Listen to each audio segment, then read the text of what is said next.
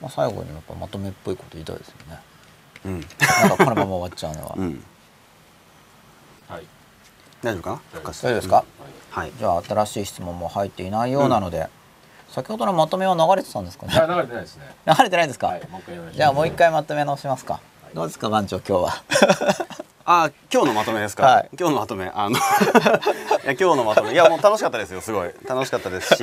そのまあねあのアドリブでというか、はい特にね何を話すという打ち合わせもせずに話したんですけど、はいうん、いろいろとこうねその取り留めもない話の中から、はい気づきをいただけて、はい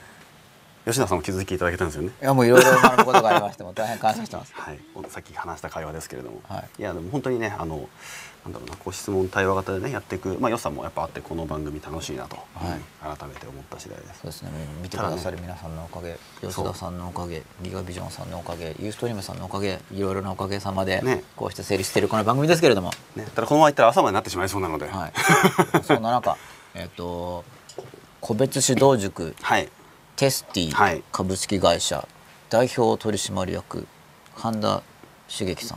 んし花和孝ですね。あ神田神田和孝さんははい、神田和孝さんをお迎えしてお送りいたしました、はい新春スペシャル吉永刑事の今夜もまたがはい2012、今日は87夜扱いなんですよねそうですねはい、ということで第87夜をお送りいたしました100回目出してはい100回目あ100回目もしかしたら改正マンション来てくださるんですよねもし100回目はねもしかしたらは土い曜日になる可能性があります、まだ未定ですけれども、はいということで改正マンションどうもありがとうございまあし本当にあありがとうございましたたはいすいません落としてました